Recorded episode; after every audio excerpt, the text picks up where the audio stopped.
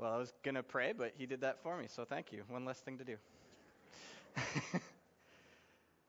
so, we've been going through the book of Philippians for the last three weeks. This is our fourth week together, and sadly, we are at the end of my time with you in this book.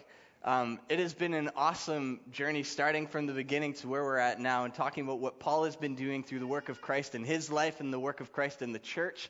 And as they've partnered together in this gospel mission that's so focused on spreading the name of Jesus wherever Paul was uh, on his journey. If you remember a little bit about the beginning, I was talking about how uh, this church partnered with Paul. And so as Paul was traveling around, they were there behind him, supporting him, cheering him on financially, spiritually as well. And so Paul was spreading this gospel because of that partnership with the local church.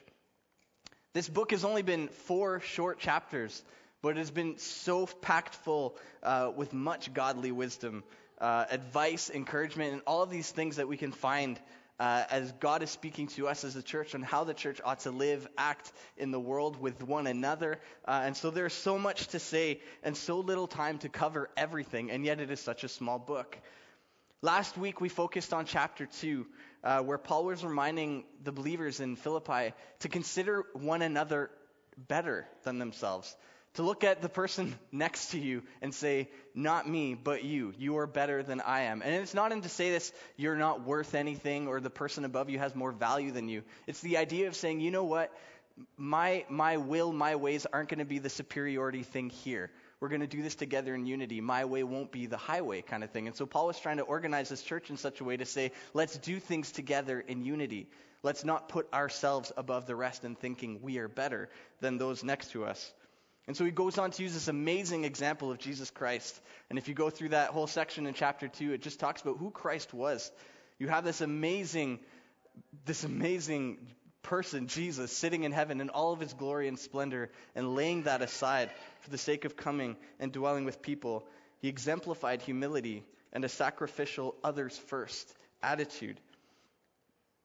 So Paul was telling the church, cast that stuff off. Cast any semblance of pride or superiority for the sake of unity and for the health and growth of the church. As we turn to the next chapter, we're focusing this morning on chapter 3 predominantly. Paul begins to bring his letter to a close. You have sort of the formal bulk of his letter being the, the tail end of chapter 1 to pretty much the end of chapter 3, where Paul is like, This is the heart of what I want to say to you, church, at Philippi. But before he gets there, he sort of comes out with guns ablazing. He's just come out of chapter 2, talking about who, who Jesus is in terms of his humility and sacrifice. And then he closes off chapter 2 by basically saying, Do that. Live as lights in the world in which you find yourselves. And then he opens into chapter 3, guns ablazing against those who are trying to argue that in order to be a real follower of Jesus, that there were some further steps involved. That, yeah, okay, you put your faith in Jesus, but there's a little bit more you need to do. And so Paul is Paul is ferociously attacking this particular aspect uh, of those who are trying to come into the church from the outside or from within, who are trying to sort of preach a different gospel. And so, from previous letters, Paul has advocated strongly against this position that there is no other, there is no other gospel in Paul's mind. The only gospel is Jesus. And those who advocated for this particular form of gospel, uh, they held themselves in a higher standard. They thought to themselves, if we do this, if, if, we, if we put ourselves above the rest, then we're better than these other believers. Because not only have we put our faith in Jesus, but we've actually gone the extra mile, as we'll find out in a little bit. They were very focused on this idea of circumcision, that you couldn't be a full fledged follower of Jesus unless you were circumcised. Didn't work out well for women, uh, but uh, that, that is what it is. but this was their advocate position, right? You needed to have this in order to be a follower of Jesus.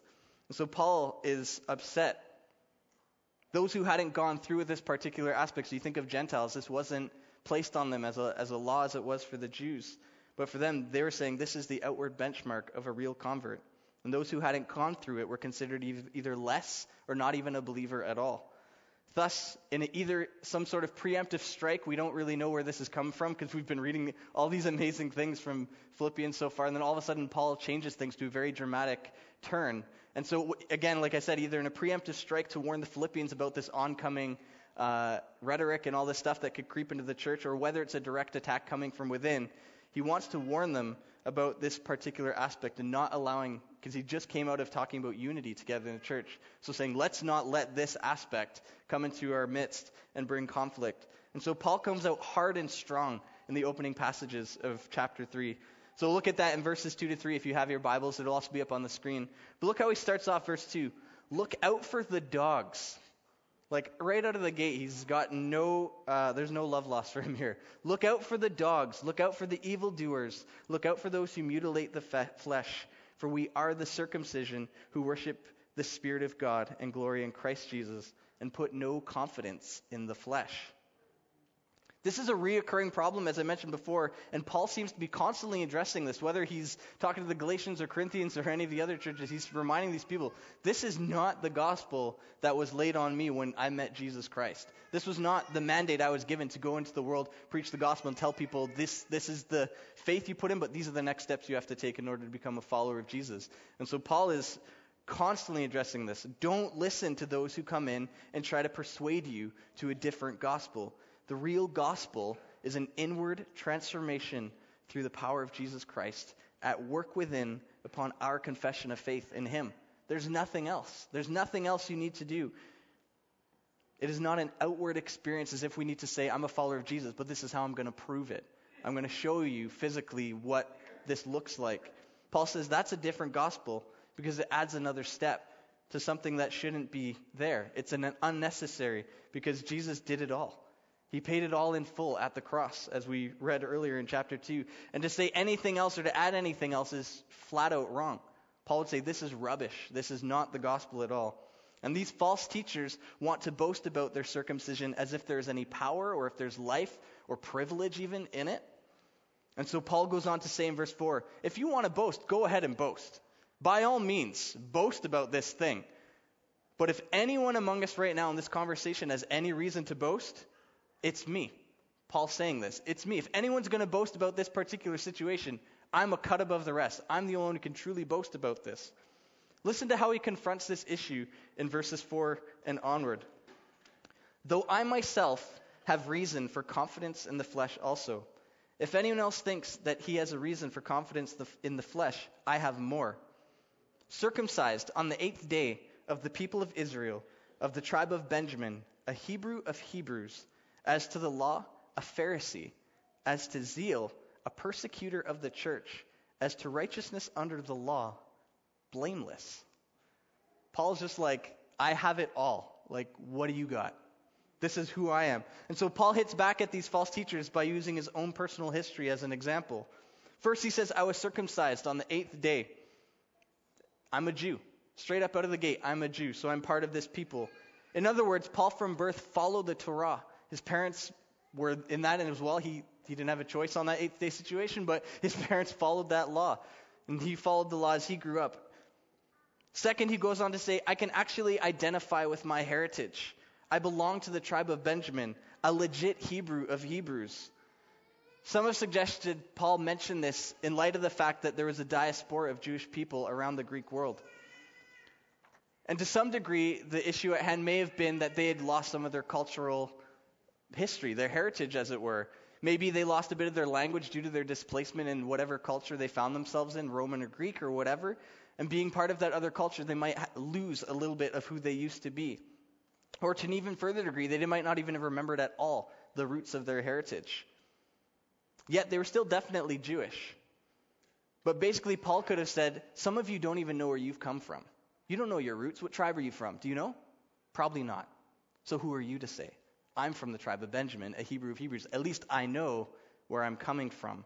I know who I am. And then third, he tells that he, he tells them that he was a Pharisee. One of the strictest, if not the strictest, sects of, of the religion of the Jews. He practiced the law to a T, and so much so he was extremely zealous for God to the point where he was like, okay, I'm going to go to the Pharisee, the leaders at the time, and I'm going to ask them if they would give me permission to go to other places, round up these Christians, and I'm going to imprison them or worse.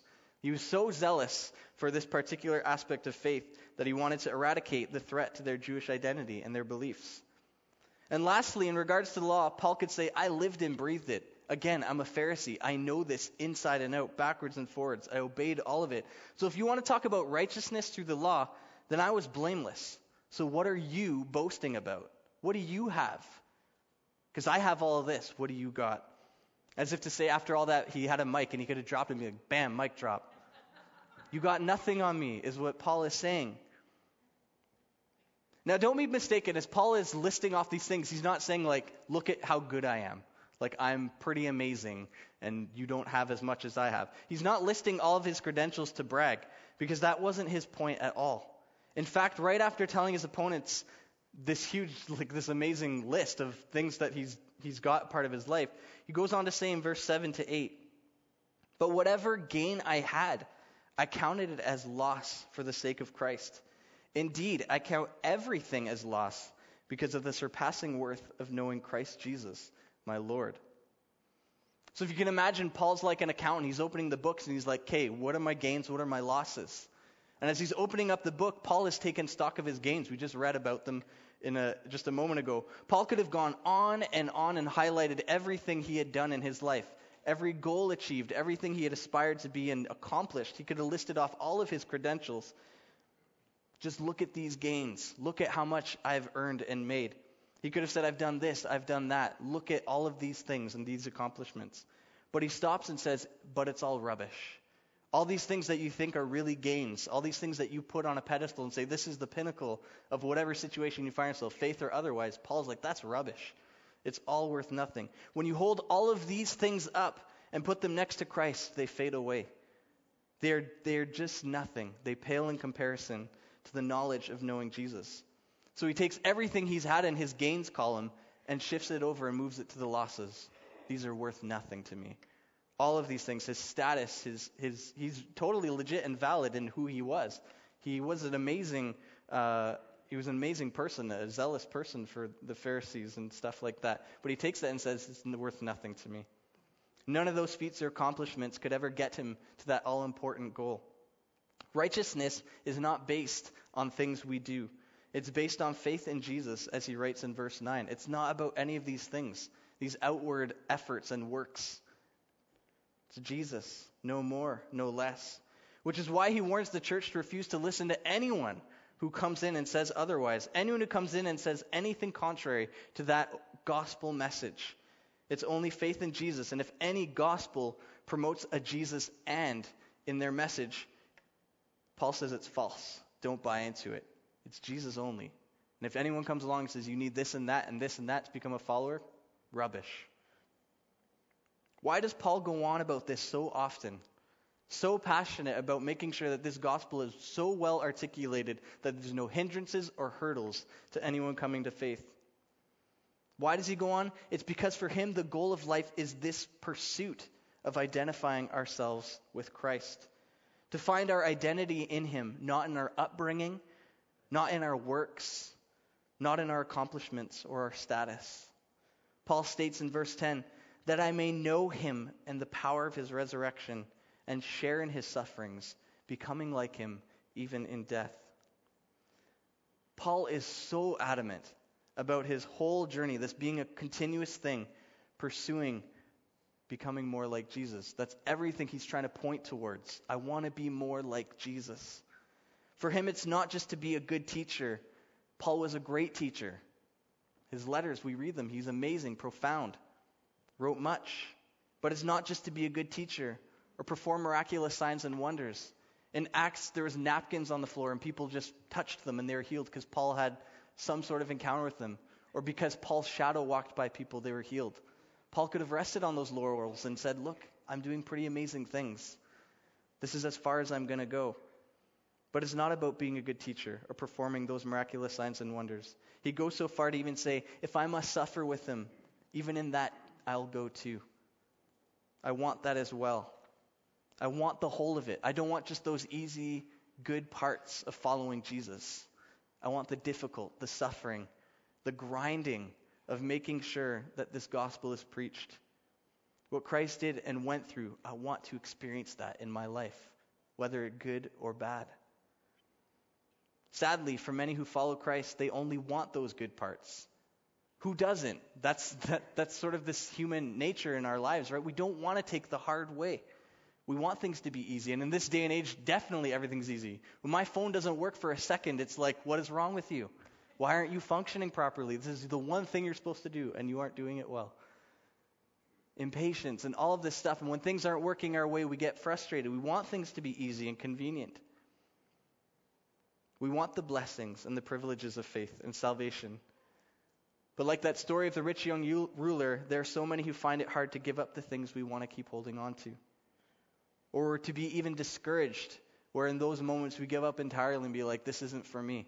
This is too hard. This following Jesus thing is a little bit more difficult than I was led to believe. I don't want any more part of it. I don't want to do this anymore. And so some give up entirely and maintain no aspect of pursuit or perseverance in faith. Paul sees those moments, those difficulties, those hardships his whole life, if you read it from sort of start to finish, it was kind of just riddled all throughout. It was a really hard life for Paul. But Paul saw all of those moments not as an opportunity to grumble or to complain, like, woe is me, my life is so terrible. He had every right to. He totally could have done that. But he never saw it from that vantage point.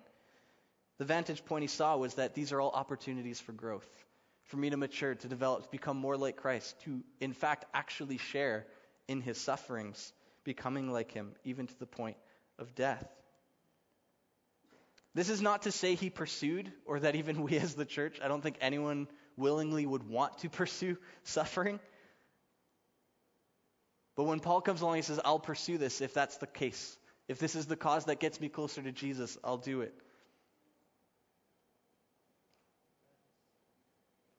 When it comes to that, what is our response? when you experience hardship, when you experience suffering, whether minimal or hard. James 1 teaches us we are to consider those hardships as an opportunity to deepen our walk, to consider it pure joy, in fact, is what it says when you encounter many trials. Because when we go through those, it tests us, it produces perseverance, and in the end, it ultimately produces a maturity in our faith. We mature. And that is the outlook Paul is advocating for, that amidst the suffering, that you're not grumbling or complaining, but they're using this as, as an opportunity to ask Christ, how can I grow amidst this hardship? It is so easy to grumble and complain. Just take a look at the history of Israel.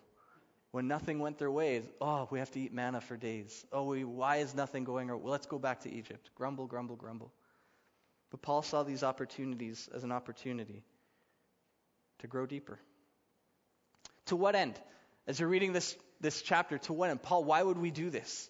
Why would we pursue suffering? Not the sake for suffering's sake, of course, but why would we embrace it or enter into it willingly? To what end? And Paul is saying the end game is to attain everlasting life. That his relationship with Jesus becomes his lifelong goal so that one day he can meet him face to face in the resurrection and officially say, officially say, I've arrived. I've arrived. I'm face to face with Jesus. But until that day, he reassures his readers that while this ambitious, seemingly very lofty goal of becoming like Jesus, he's in fact not arrived. He's not there yet. He hasn't achieved this sense of perfection or this I'm better than everyone status that often comes with maturity. To think that we're higher or that we've grown deeper in our walk more than others. Paul has not arrived. So, this next section is the heart of Paul's argument as you move along. To those who would say perfection is achieved at circumcision or any form of good works, look at all the things that I've done. I'm a follower of Jesus, but look at my life. Look at the things I'm doing. Look how much I'm hustling for Christ. I'm doing so, so much. And most of them could say, See, look, look at what I'm doing. But Paul says these aren't the, the benchmarks of arriving. For his opponents, that was what it was for them to be circumcised for them as upon circumcision, they would have said, See, look, we've arrived. There's nothing else we need to do. And so, in that sense, it's like we don't need to deepen our walk. We don't need to grow deeper with Jesus. We've done all these, these things that sort of prove that we're followers of Jesus. Why would we need to grow anymore?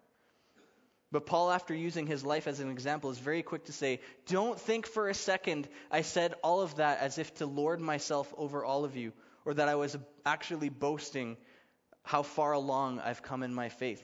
He could have. Paul was a giant. Like, not physically, but Paul was a giant in his faith. He did so much.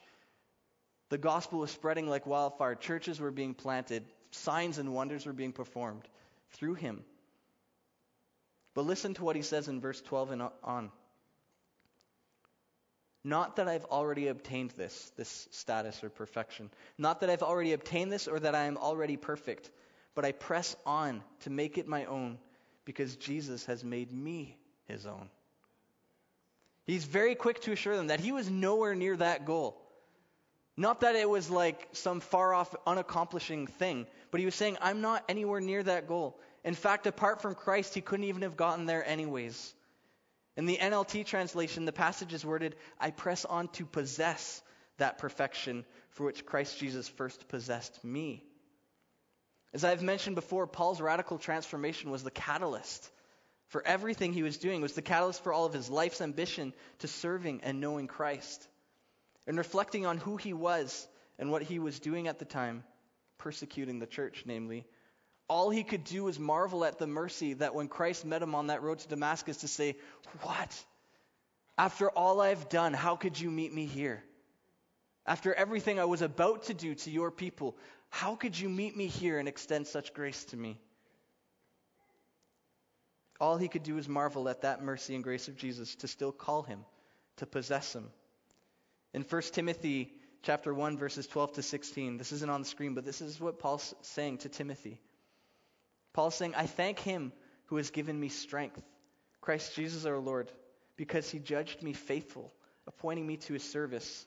Though formerly I was a blasphemer, a persecutor, and insolent opponent, but I received mercy because I had acted ignorantly in unbelief. And the grace of our Lord overflowed for me with the faith and love that are in Christ Jesus.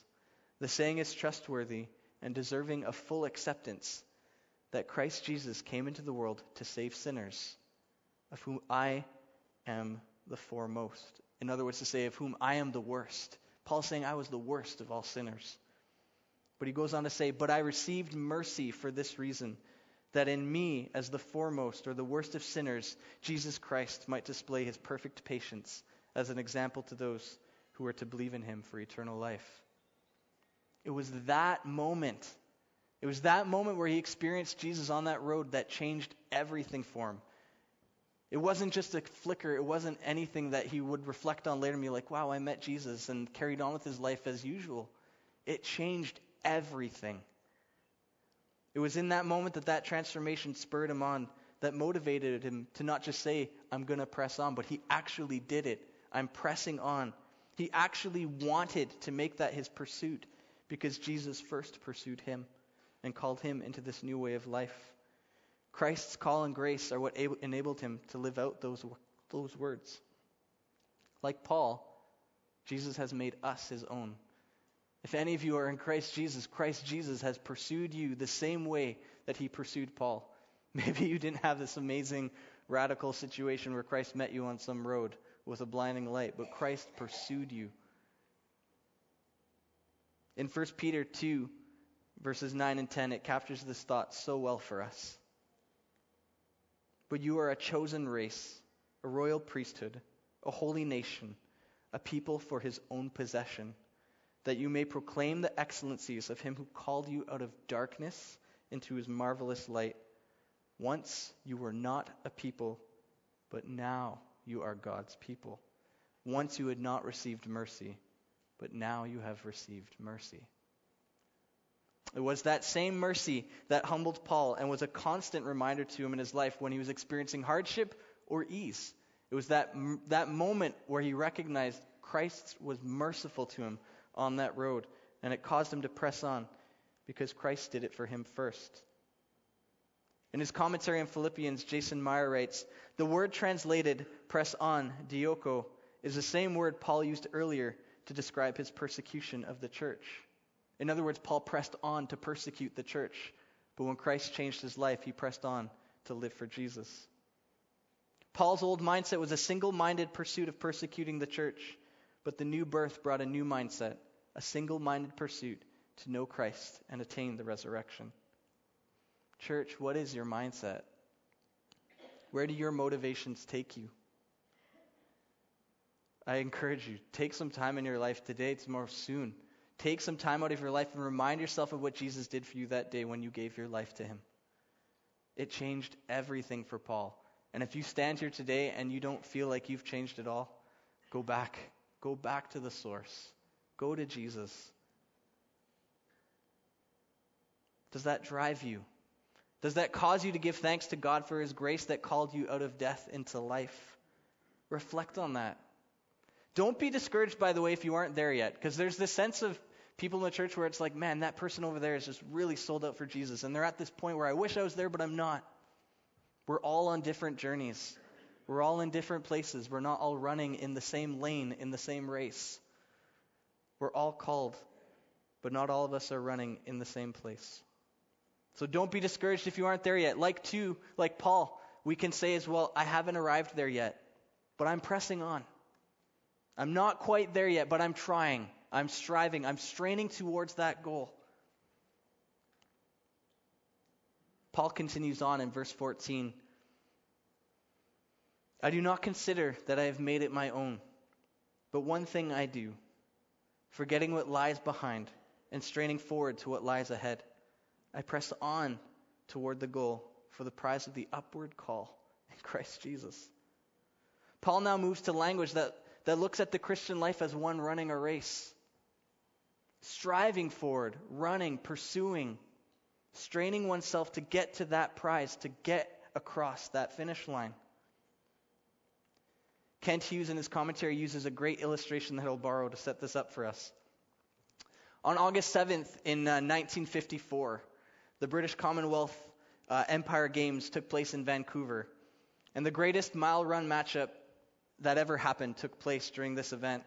It was touted as the Miracle Mile because the British uh, person, Roger Bannister, and the Australian, John Landy, were the only two people who'd run the four minute mile in the, wor- in the world. They were the only two people who'd ever accomplished it. And Bannister had been the first man to ever run a four minute mile. He was the first person. And both runners were in peak condition Roger Bannister strategized that as, as they were running, uh, he would relax during the third lap and save everything for that finishing drive to conserve his energy. But as they began that third lap, the Australian, Landy, poured it on. He was just giving her, I'm going to win this race. And he was running hard, stretching his already substantial lead. So immediately, Bannister adjusted his strategy, increasing his pace and gaining on Landy. And the lead was quickly cut in half. And as the bell for the final lap rang, they were almost even. Landy began running even faster, and Bannister ran even faster, following in hot pursuit. And both men were flying down. Bannister felt that he was going to lose the race if Landy didn't let up, if he didn't slow down. And then came this famous moment at the last stride before the home stretch. The crowds were roaring, they were cheering, and Landy couldn't hear Bannister's football, footfall, and he looked back. A fatal lapse of concentration. Bannister launched his attack and won the Empire Games that day by five yards. John Landy's lapse was an old, an age-old tale. The sports knowledgeable Apostle Paul would have seen Landy's mistake in a flash, because he knew that to be a successful runner, one must not look back over his shoulder. He must forget what lies behind, because when a runner turns even slightly to glance back, there is a momentary loss of focus and rhythm, incurring the critical loss of a fraction of a second or even seconds. Paul uses this phrase forgetting what lies behind. It's not a way of saying we need a memory wipe. He's not saying find somewhere to get this out of your head and focus on all the things that are happening. This idea of forgetting what lies behind is not necessarily forgetting the fact that it happened, but not allowing that thing that happened to dictate the outcome of what you are living your life for. That your past mistakes or successes, that those don't determine the outcome of the future decisions that you make. That those, in fact, stay in the past so when Paul says, forget what lies behind, he's like, don't worry about those things. They're in the past, they aren't part of your future anymore. Let those things go. Some have suggested that Paul uses this uh, phrasing as a part of his sort of pre conversion life, that he was using this phrase as he kept that in his mind. But given the nature of the discussion previously in the earlier part of the chapter, it is more likely Paul is refusing to look upon all of his past successes, all of those accomplishments. Both thoughts, though, are worth pursuing uh, just for a moment. First, there are many believers who struggle to run their race because of past sins and shortcomings. Their reason for looking back during the race is not one of motivation, but it is one of discouragement. The thought that would say, How can I keep running when I did this or when I did that or this other thing? I don't deserve to be here. How could God love me? If that has been your thinking, be reminded today of God's goodness and his forgiveness. In your race, it is you who is beating yourself up over those things. That if you have gone to God and you have sought forgiveness, church, they're forgiven. Those things are forgiven when you have sought it out. Run your race. Don't look back at who you used to be or what you did or what you were, but focus on who Christ is making you to be as he shapes you and grows you. If there's verses to take solace in for this one particular thing, Psalm 103, verse 12 says, He casts our sins as far as the east is from the west. What a beautiful reminder, not only of God's grace, but of what He does when He forgives us. Hebrews 10:17 says, "I will remember their sins no more." When we are forgiven, God is not counting our forgiven sins against us. Rest in that fact. Believe his words. You are forgiven when you go to him in repentance. Always. 1 John 1 9. If you were to leave with any verse that would remind you about this, 1 John 1 9. If we confess our sins, he is faithful and just to forgive us all our sins and to cleanse us from all unrighteousness. Church, don't let your past self dictate the future that Christ has for you. Second, there are also those who rest on past successes, or some who take it even further to the point of saying, I don't really need to grow anymore. I've done, I've done as much as I felt like I needed to do. I've somehow arrived. I'm at the pinnacle of this thing we call the Christian life. And no longer do I need to feel this sense of motivation or even feel like I need to continue growing. Paul is saying primarily it is these successes and these opportunities for pride to creep in where he would say, forget those things. Focus on the race ahead. The runner who runs like this, when he looks back, upon looking back, would say, Wow, look how far I've come. Look at all those people who are behind me running so slow. Look at me. The temptation thereafter would be to feel like you could relax or take a break, thus forgetting the goal or even the point of the race altogether. Paul would say, Don't let that be part of your story. Stay humble. You're in the race not because you earned it, but because Christ called you, pursued you, possessed you first. On looking back, no seasoned runner would dare do such a thing. If you were a professional runner and you were trained and your whole life was running, yes, this guy in that story I mentioned earlier made that mistake. But think about all the runners who saw that happen and learned from that mistake. No runner would dare to do such a thing in an actual race and let that be part of their race. Their training would keep their sights laser focused on crossing that finish line and not being distracted by their surroundings or even the other racers. We mustn't look back, but press on to that ultimate goal the most worthwhile prize for any race ever run, the prize of the upward call in Christ Jesus.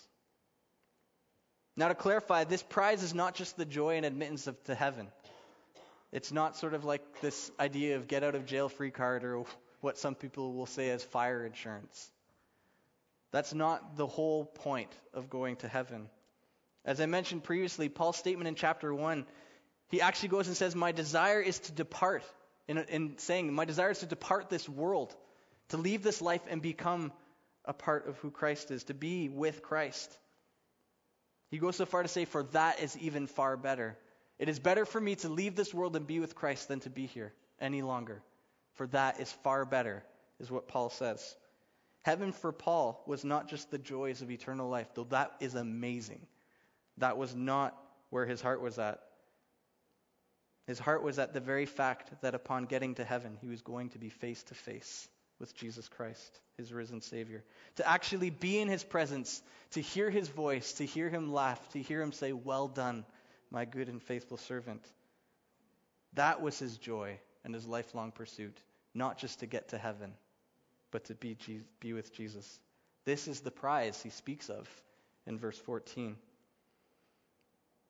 the upward call of being ushered in the presence of God and dwelling with Him for all eternity. As Paul begins to draw to a close this formal part of his letter, he doesn't just leave them with this thought of running a race and ends it at that point. Run your race. Okay, church, go and do it. He closes off this encouraging exhortation with a very important reminder keep your eyes on things to come. If we're talking about running a race, there's something we're running towards future. We haven't gotten there yet. We're striving towards something that lies ahead of us. And so Paul is saying, keep your eyes focused on the things that are to come. As I mentioned in the first week when we started this series, we sort of gave the backdrop of the story of how the church in Philippi started. Philippi was a Roman colony. They were like a small scaled version of Rome itself. They took on the language, the customs, the clothing, and most importantly, as a colony, they weren't just seen as common people. They were full fledged Roman citizens. And due to this fact, it would have been very easy for Paul's audience to see themselves as people of the present. He calls them back to remember that there is a future event at which Christ will return. And in verses 18 and 19, he tells them that there are some who walk as enemies of the cross. Their end is destruction, their God is their belly, and their glory is their shame, with minds set on earthly things, people of the present. These are people who think nothing of that glorious day when Jesus comes and returns and takes us home. For them, each day is a glorious day, a glorious day to indulge in sin and self, to engage in anything that could satiate that appetite. And it is unclear as to whether or not this group of people in Paul's mind are unbelievers or believers influenced by the world. In either case, their end is not a pleasant one because they have not truly taken hold of Christ and the salvation and the gift he has offered. But then he turns to the church at Philippi and he says this, O you church, Philippi, in verses 20 and 21, our citizenship is in heaven. And from it we await a Savior, the Lord Jesus Christ, who will transform our lowly bodies to be like his glorious body by the power that enables him even to subject all things to himself. Yes, you are Roman citizens here on earth, Philippi, but that isn't your true citizenship. That isn't your true citizenship. There's a kingdom that is not of this world, and that is where your citizenship is. You follow Jesus, that is where your citizenship is. Roman citizens were proud to be Roman. They lorded it and boasted about it and were so arrogant. At Philippi, they embraced it. As a colony, they're like, we're taking this on. They adhered to the laws and the regulations. They enjoyed the provisions and benefits. They looked to Rome for support for help if they should find themselves in trouble. And ultimately, the biggest issue at hand was that they pledged allegiance to Caesar. Caesar was viewed as a god and savior, and it was to him many Roman citizens looked to and said, You will be the one that saves us. In Caesar we trust, as it were. When Paul reminds them of their true citizenship, then these things are there in the background of their mind. What do you mean, the citizenship? I'm a Roman citizen. Yeah, but that's not the best part. You're a citizen of heaven. This is here, but that's not the be all end all of who you are. Who you are. N.T. Wright states If someone in Philippi said, We are citizens of Rome, they certainly wouldn't mean, So we're looking forward to going to live there. Being a colony works the other way around. The task of the Roman citizen in a place like Philippi was to bring Roman culture and rule to northern Greece to expand Roman influence. So it is with followers of Jesus. Firstly, we not only look to that one future event where Christ returns, but we also fully recognize that as citizens of heaven, we are Christ's representatives, his ambassadors here on earth. The body of Christ is a colony of heaven here and now. Yes, we look forward to this future day when Christ returns and calls us home, and we're in him in heaven with him in glory where he comes and his bride, we're once again together, where God's people are finally vindicated.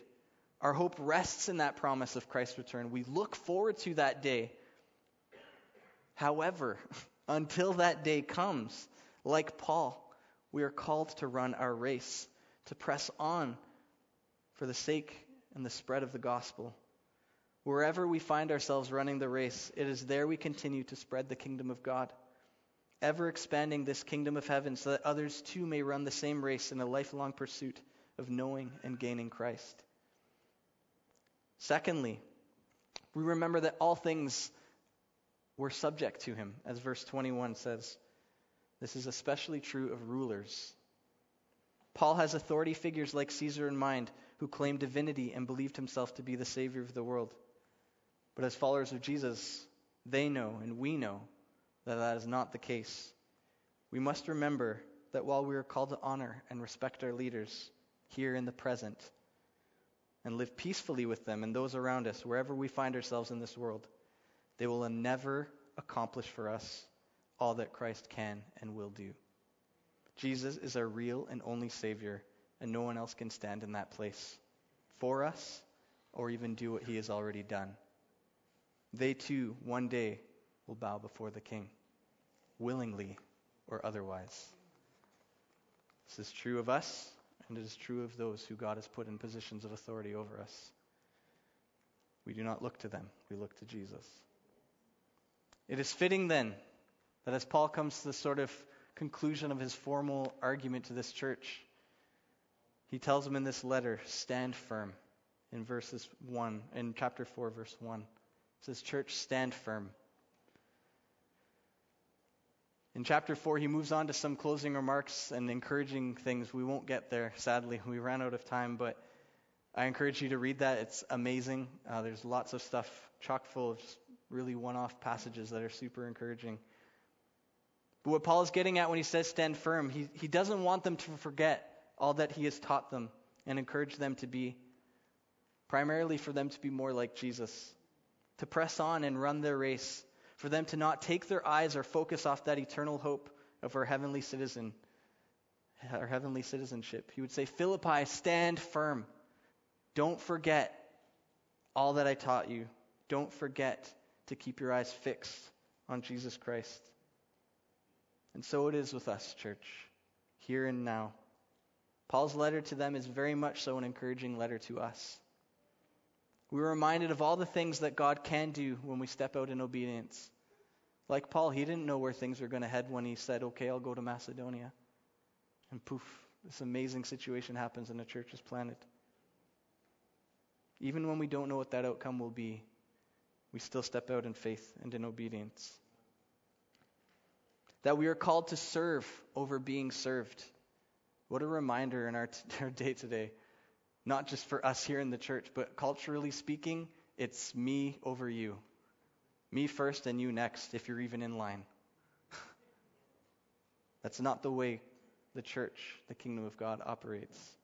We are called to serve over being served. So much so that we actually count others more significant than ourselves.